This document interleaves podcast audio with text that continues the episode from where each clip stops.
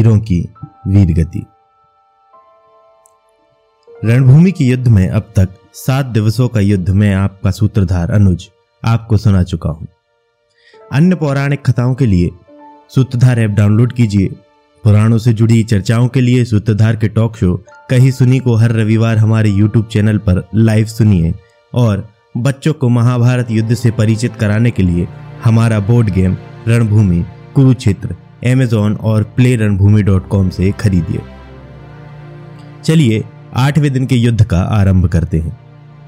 आठवें दिन के लिए कौरव सेना ने समुद्र के समान दिखने वाला महाव्यू बनाया, जिसके उत्तर में पांडव सेना ने सिंघाड़े की भांति दिखने वाला श्रृंगाटक व्यूह बनाया। चारों ओर रणभेरियाँ बजने लगी। युद्ध आरंभ हुआ।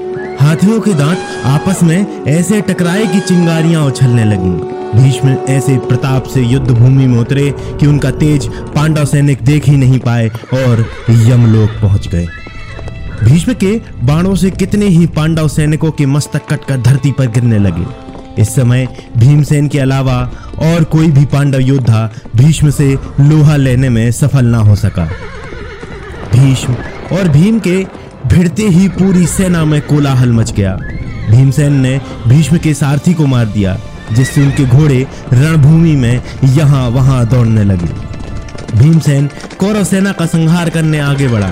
तभी धृतराष्ट्र पुत्र सुनाभ ने भीमसेन पर धावा बोल दिया।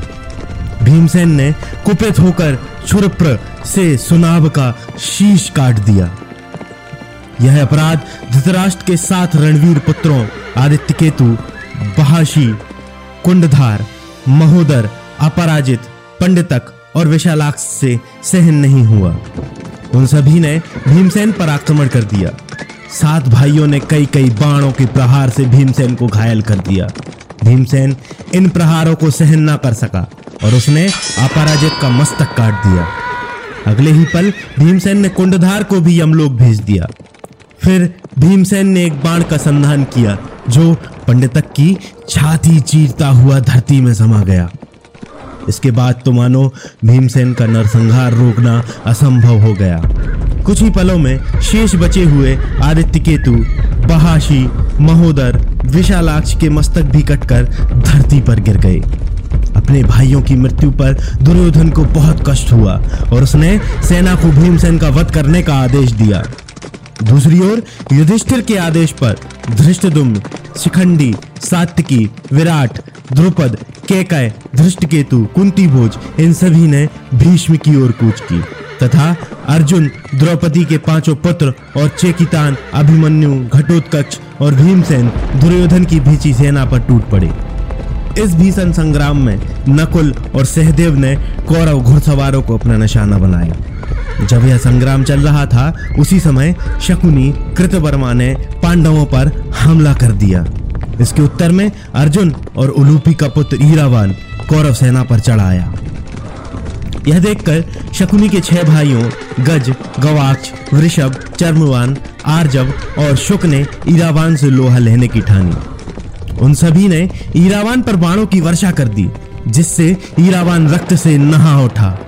ईरावान ने अपने शरीर से बाण निकालकर सुबल के छह पुत्रों पर हमला करके उन्हें मूर्छित कर दिया।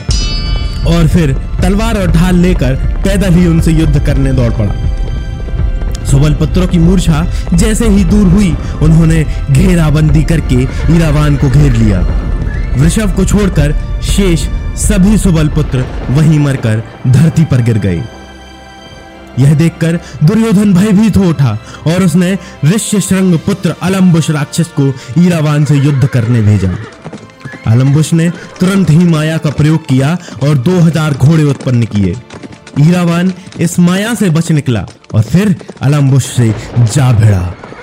अलम्बुश ने एक भयंकर माया से ईरावान को घेरना चाहा तो ईरावान की रक्षा के लिए मातृकुल के नागों ने उस पर एक घेरा बना लिया। अलम्बुश ने भी गरुड़ का रूप धारण किया और सभी नागों का भक्षण कर लिया। अगले ही पल अलम्बुश ने तलवार से ईरावान का मस्तक काट दिया। अर्जुन इस समय भीष्म से युद्ध करने में व्यस्त था, इसलिए उसे अपने पुत्र की सूचना नहीं मिली। वहीं भीमसेन सात्यकी और धृष्टदुम के साथ भी यही हुआ। परंतु घटोत्कच को ईरावान की मृत्यु की सूचना मिलते ही वह सिंहनाद करने लगा। घटोत्कच का सामना करने के लिए स्वयं दुर्योधन आगे आया। घटोत्कच की सहायता के लिए वेगवान, महारौद्र विद्युज और प्रमाथी जैसे राक्षस भी आगे आए। हालाँकि दुर्योधन ने इन चारों राक्षसों को क्षण भर में ही यमलोक की यात्रा करवा दी, जिससे घटोत्कच क्रोध से जल उठा। दुर्योधन ने घटोत्कच पर भी कई बाण छोड़े। जिससे उसके शरीर से रक्त बहने लगा। परंतु घटोत्कच ने दुर्योधन का विनाश करने का निश्चय कर लिया था। अतः वह आगे बढ़ता गया। घटोत्कच ने एक शक्ति का प्रहार दुर्योधन पर किया। परंतु वंग देश के राजा ने अपना हाथी बलिदान देकर उस शक्ति को रोक दिया। हाथी जिस वेग से धरती पर गिरा, उससे कौरव सेना में भगदड़ मच गई और घटोत्कच दहाड़ने लगा। यह सुनकर भीष्म ने द्रोणाचार्य को तुरंत दुर्योधन के पास जाने को कहा। द्रोणाचार्य, सोमदत्त, बाहवीक, जयद्रथ, कृपाचार्य, भूरिश्रवा, शल्य, अवंती राजकुमार, बृहदवल, अश्वत्थामा, विकर्ण, चित्रसेन, विवंशति और उनके अनुयायी सभी दुर्योधन की सहायता के लिए आगे बढ़े। लेकिन घटोत्कच क्रोध की अग्नि में जल रहा था। इसलिए उसने इन सभी महारथियों को या तो घायल कर दिया, या मूर्छित कर दिया, या उनके सारथियों को मार दिया। घटोत्कच को अकेले ही इतने योद्धाओं से लड़ता देखकर युधिष्ठिर ने भीमसेन को तुरंत वहाँ जाने को कहा। भीमसेन के पीछे सत्यधृति सौचित्ती श्रेणीमान, वसुधान, काशीराज पुत्र अभिभू, अभिमन्यु, द्रौपदी के पाँचों पुत्र, छत्रदेव, छत्रधर्मा, अनूप नरेश, नील सब के सब घटोत्कच की रक्षा के लिए आगे बढ़े। इतना भीषण युद्ध छिड़ा कि कौरव सेना और उसके महारथी छिन्न भिन्न हो गए। इस कारण कौरव सैनिक शिविर की ओर पलायन करने लगे। यह देखकर भीष्म ने भगदत्त को घटोत्कच का सामना करने के लिए आगे भेजा। दोनों में भीषण युद्ध छिड़ गया। इस समय तक अर्जुन भी वहाँ आ चुका था। जैसे ही उसे अपने पुत्र ईरावान की मृत्यु का पता चला तो मानो अर्जुन में स्वयं रुद्ध का वास हो गया और वो कौरव सेना का संहार करने लगा। देखते ही देखते दोनों पक्षों के कितने ही योद्धा मारे गए और संध्या होते ही युद्ध विराम हो गया। इस युद्ध के आठवें दिन धृतराष्ट्र के आठ पुत्र, शकुनी के पाँच भाई और अर्जुन पुत्र ईरावान को वीर गति प्राप्त हुई।